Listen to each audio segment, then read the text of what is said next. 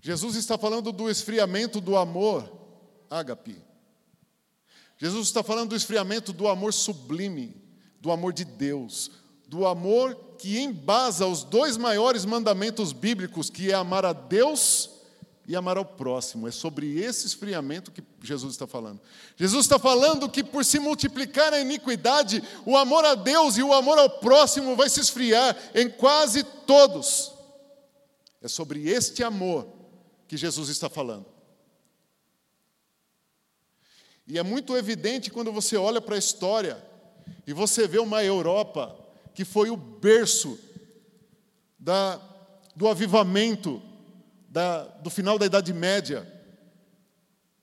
Uma Europa, a Europa de John Wesley, um nome muito famoso no meio protestante, a Europa de Charles Spurgeon, John Knox, na Escócia, nomes que abalaram, mudaram, renovaram o coração dos crentes desse período que eu falei. Uma Europa que exportou missionários, que evangelizou boa parte do mundo, inclusive a América. A América foi, foi eh, invadida, no bom sentido, pela graça de Deus, porque de lá, da Europa, vieram homens sedentos, apaixonados por vidas, apaixonados por Deus, amantes do Evangelho, amantes de Cristo, e eles arriscaram a própria vida para que o Evangelho chegasse até nós. Mas hoje, 5% da Europa apenas acredita em Deus. No sentido de frequentar igrejas e prestar culto. 5% de toda a Europa. Você pergunta, Paulo, o que aconteceu? A multiplicação da iniquidade. E o que é iniquidade? 1 João, capítulo 3, versículo 4, o apóstolo João vai nos definir iniquidade. Vamos ler? 1 João capítulo 3, versículo 4. Todo aquele que pratica o pecado também transgride a lei. Pode colocar na RC, por favor? Obrigado. Qualquer que comete o pecado também comete iniquidade, porque o pecado é iniquidade. O que é iniquidade? Pecado. Então nós podemos entender que por se multiplicar o pecado, o amor esfria. O que aconteceu com a Europa? Eu sei, me perdoem por estar citando essas coisas, irmãos, mas é importante, talvez você, alguns não entendam isso, mas depois é importante pesquisar, mas eu vou dizer, vou tentar explicar. Na Europa, também foi o berço do iluminismo. O que é isso, Paulo? pensadores que começaram a trazer novas ideias e levaram o mundo e uma nação é, totalmente protestante, apaixonada por Jesus, a repensar os princípios bíblicos. O relativismo, o secularismo.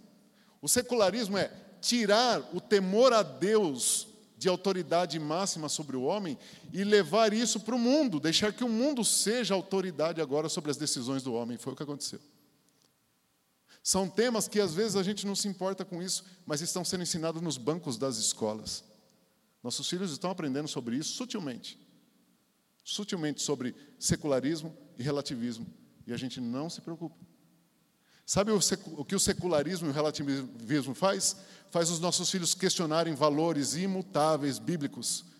Vou dar um exemplo deles: casamento. Os liberalistas, eles questionam, mas quem diz que casamento é o que a Bíblia diz? Quem disse? Quem diz que é assim? Por que, que casamento não pode ser entre homem e homem, mulher e mulher? Isso é o relativismo.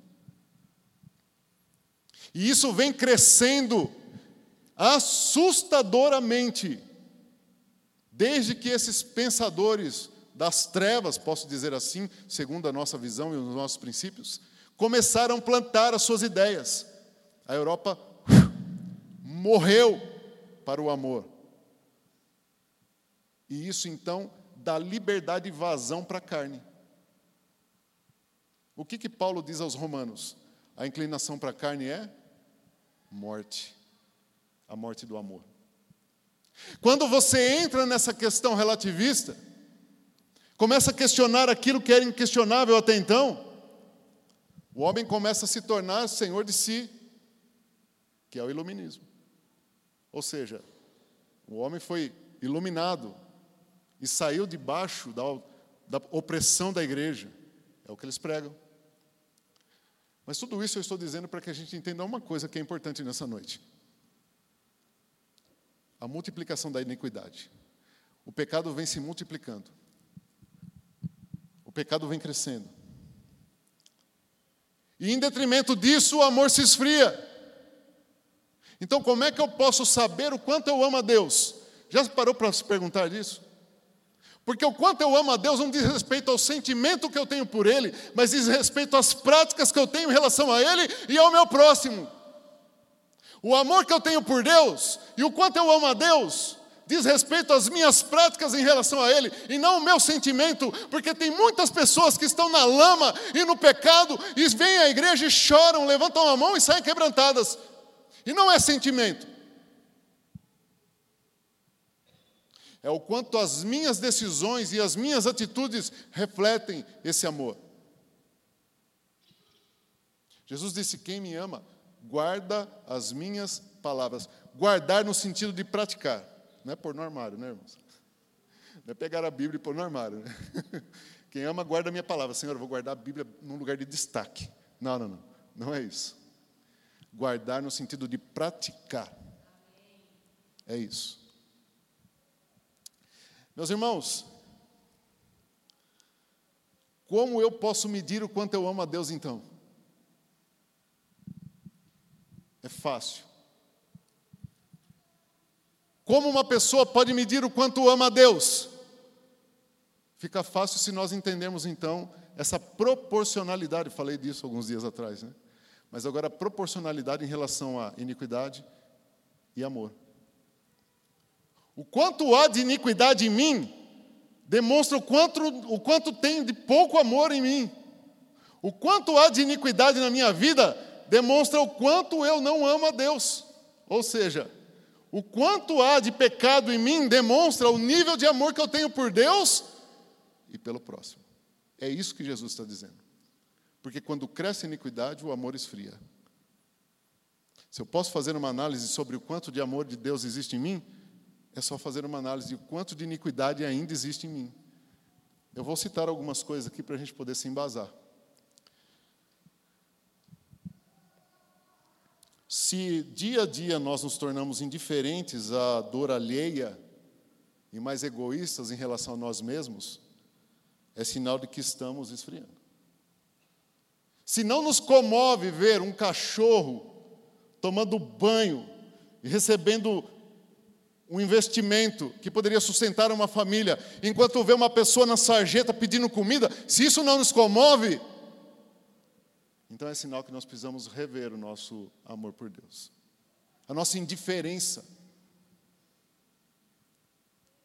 A indiferença, não estou dizendo do mundo só, daquele que se diz cristão e amante da palavra de Deus. Se nós ficamos indiferentes à dor alheia, e não estou dizendo do mendigo que está na rua, não. Às vezes nós temos dentro da nossa casa, ao nosso lado, ao nosso vizinho, dentro da própria igreja.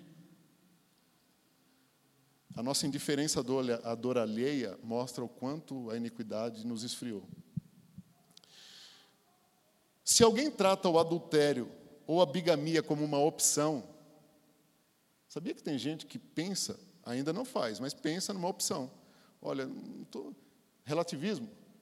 Olha, eu ouvi esses dias, não sei, talvez, sei lá, quem sabe, Deus perdoa. Se alguém pensa, se alguém tem como opção bigamia no coração, ou adultério como opção, é sinal de que a iniquidade está batendo forte na porta. Se alguém consome pornografia como entretenimento, ah, final de semana vou assistir um filme aqui bacana, quente. Se alguém consome isso como entretenimento, é porque o arrefecimento do amor está no seu melhor nível. Se alguém considera uma vida agressiva como uma opção, olha, eu vou comprar uma arma porque tá tá fácil de comprar agora, né? comprar uma arma, vou deixar em casa, porque se alguém entrar, eu tenho que defender minha casa. Se é uma opção para um cristão tirar a vida do outro, porque se nós temos uma arma em casa, se não for policial, e se eu tenho isso como opção, amada igreja, Jesus disse que haveriam falsos mestres. Tem pessoa que usa a base bíblica para dizer que você precisa ter uma arma na sua casa. Isso é mentira. Porque o assassino é um pecador.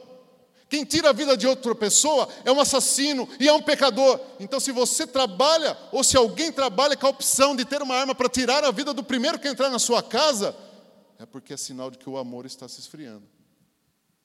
Ainda que haja um lunático incentivando isso, nós precisamos rever a quantidade de iniquidade que existe em nós.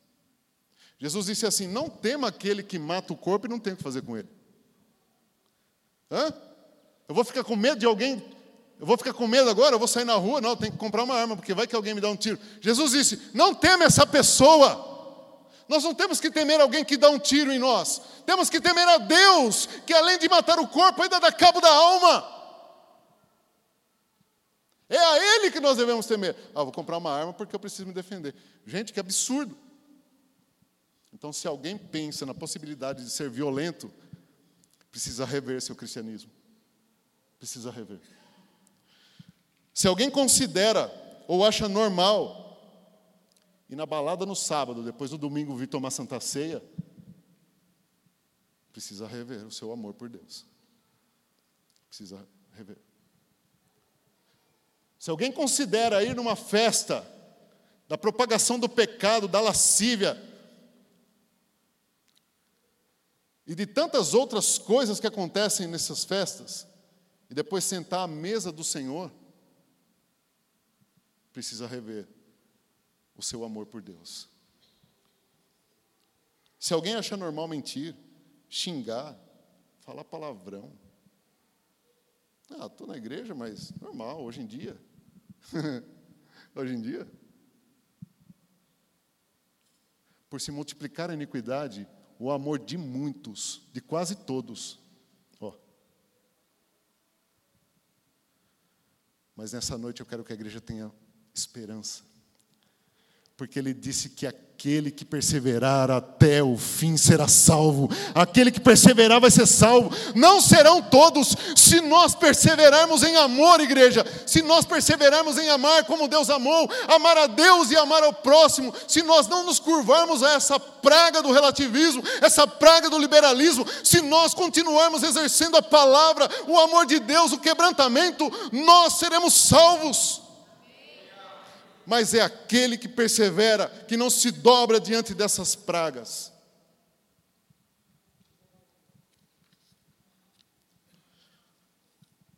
Agora nós precisamos entender como se dá a multiplicação do pecado. Porque é de sapatinho de algodão. É sutil. Como o pecado se multiplica? É sutil. A gente nem percebe, pum, já está lá. Então eu quero com os irmãos aqui descortinar isso, enxergar isso, porque existe uma multiplicação exponencial do pecado e nós nem nos damos conta.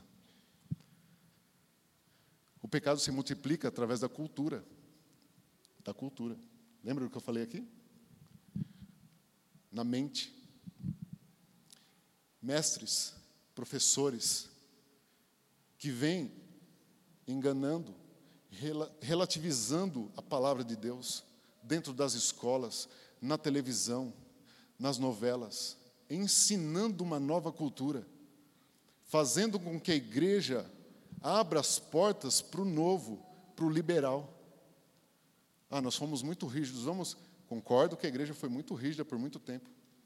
Mas espera ali, entre deixar um pouco a rigidez dos costumes e escancarar a porta para o pecado, existe uma diferença muito grande. Não nessa igreja, nessa igreja não, meus amados irmãos. Graças a Deus, nós estamos numa igreja muito zelosa pela doutrina. Eu estou dizendo uma igreja de uma forma geral, relativizando. Na cultura, no ensino, pastores que querem questionar textos bíblicos dizendo que ele é antigo. Pastores que acham que o texto antigo precisa ser revisto. Porque estão indo e enveredando-se por pensamentos de filósofos que não têm nenhum compromisso com Deus. Na escola onde os nossos filhos estão aprendendo, estudando, nós precisamos estar atentos ao que os professores estão ensinando a eles. Que tipo de cultura, de mudança de mente, de relativização, relativização dos princípios e dos valores. Nossos filhos vão ser obrigados, então, agora a aceitar a ideia de que Deus não criou homem e mulher mais. Nossos filhos vão ter que aceitar isso? Não. Nós respeitamos quem opta por isso, mas aí, mudar o princípio estabelecido, um fundamento da minha família? Não. Mas pessoas estão considerando mudar. Porque novos tempos, nós estamos vivendo novos tempos, novas ideias.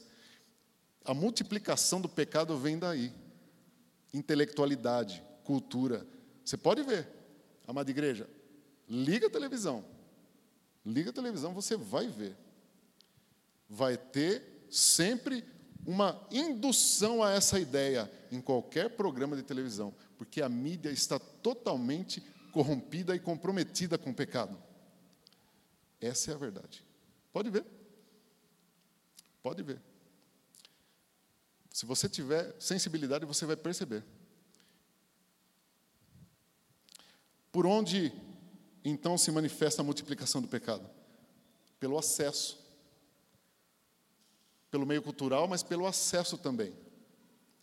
Qual a melhor maneira de propagar isso? Pela tecnologia. Vocês, antigamente, eu acho que tinha até, quando eu era pequeno, minha mãe assistia novela né, e a gente acompanhava. E eu lembro de uma novela que tinha, chamava Casa da Luz Vermelha. Ou na novela tinha um lugar que era assim, não me lembro muito bem, né?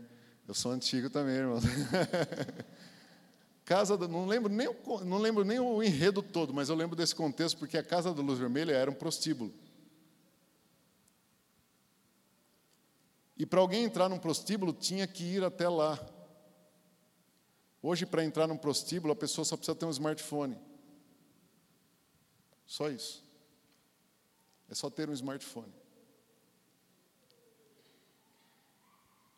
As mídias sociais, a televisão, ela espalha o pecado, ela semeia o pecado dentro dos lares, na mente e no coração de todas as pessoas. A mídia faz com que a desgraça, a imoralidade, a crueldade do ser humano se torne comum. E isso esfria. Isso faz as pessoas questionarem o amor de Deus. Será Será que Deus existe mesmo? Se ele existisse, ele não deixava isso, acontecer isso sem conhecer o contexto da história bíblica. É assim ou não é, igreja? É a multiplicação do pecado.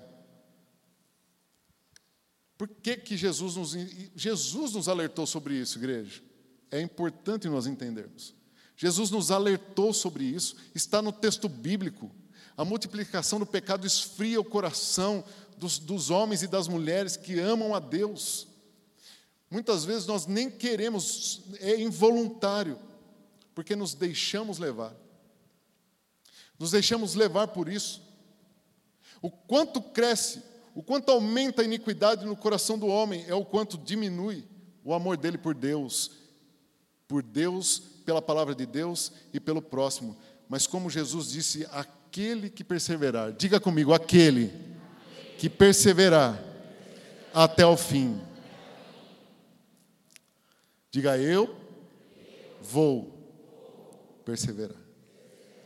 É isso aí, igreja. É isso aí, igreja. Porque a salvação está posta, a graça está sobre nós e em nós, o amor de Deus está em nós e sobre nós, a glória de Deus enche toda a terra. Deus continua sendo Deus, Sua santidade continua sendo eterna, Sua essência não muda, Ele é um Deus imutável, a graça é acessível, o perdão é acessível, a libertação é um, é um dom de Deus, é uma graça, é a graça de Deus para nós, continua tudo aí. Continua acessível o perdão, Continua acessível a misericórdia. Continua acessível sentir o poder desse Deus na adoração. Continua acessível sentir tremer o corpo quando a presença dele vem. Continua aí. A única coisa que pode nos afastar disso é o pecado. Por isso a igreja precisa estar atenta, alerta e se levantar contra isso e contra tudo que propaga o pecado. A igreja precisa se levantar. A igreja não pode ficar inerte diante de todas essas coisas que a iniquidade, que os tempos que nós vivemos, o relativismo, esse liberalismo quer enfiar goela abaixo da igreja. Nós não podemos aceitar, nós não podemos nos dobrar, não seremos uma Europa, em nome de Jesus, não. Nós não podemos, a nossa geração não pode aceitar isso, igreja. Nós precisamos questionar aqueles que estão nos questionando. Precisamos questionar essas filosofias vãs do inferno. Mas a questão tem que ser pela palavra, nós temos que questionar através da palavra. E é por isso que eu quero concluir falando sobre perseverança, mas perseverança no quê? Primeiro ponto, Jesus nos alerta a perseverar, porque perseverar depende, a nossa salvação depende da perseverança. Jesus disse: quem perseverar vai ser salvo. Amada igreja, a nossa salvação depende da nossa perseverança. Nós não podemos relaxar, não podemos abrir mão, não podemos vacilar, não podemos. Nessa pandemia, eu escutei alguns irmãos dizendo assim: nossa, a pandemia foi bom para mim, porque me fez entender que existe um mundo além da igreja. Ouvir não foi de poucas pessoas, não, irmão. Dá para entender o que está acontecendo? Existe um mundo, não além da igreja, existe um mundo além desse mundo, onde as ruas são de ouro, onde existe um Senhor, onde está o nosso Mestre Onde está o Salvador? Porque aí fora não existe nada que possa nos salvar. A esperança está além desse mundo, igreja. A esperança está depois da nossa vida aqui. É lá que está a alegria, é lá que está o gozo, não é aqui. O gozo está lá. Enquanto isso não vem, nós vamos perseverando no amor, na graça, na pregação do Evangelho, no confronto do pecado, confrontando o relativismo, confrontando os falsos mestres, morrendo se for preciso, sendo perseguido na escola do nosso filho, se for preciso. Se a diretora me chamar lá e falar assim: olha, seu filho precisa parar de, de falar que homossexualismo é pecado, ele não vai parar. E eu também não vou parar. E se quiser te expulsar da escola, não tem problema. Mas o nosso Deus é Deus na nossa casa, na nossa vida, e aonde nós formos, Ele é Deus. Vou tomar a sua casa se você continuar assim. Pode tomar, porque o nosso Deus é Deus, na minha casa, na rua ou embaixo da ponte. Ou como os muitos mártires da igreja. Houve um mártir que me chamou muita atenção, não me lembro o nome dele. Ele foi chamado pelo imperador, o imperador disse para ele assim: Olha, você precisa parar de pregar. Parar de pregar esse Deus. Ele disse assim: Como eu vou fazer isso? Eu passei 80 anos da minha vida pregando a esse Deus e sendo abençoado, sendo agraciado por Ele. Eu não posso fazer isso no final da minha vida. Ele foi queimado vivo.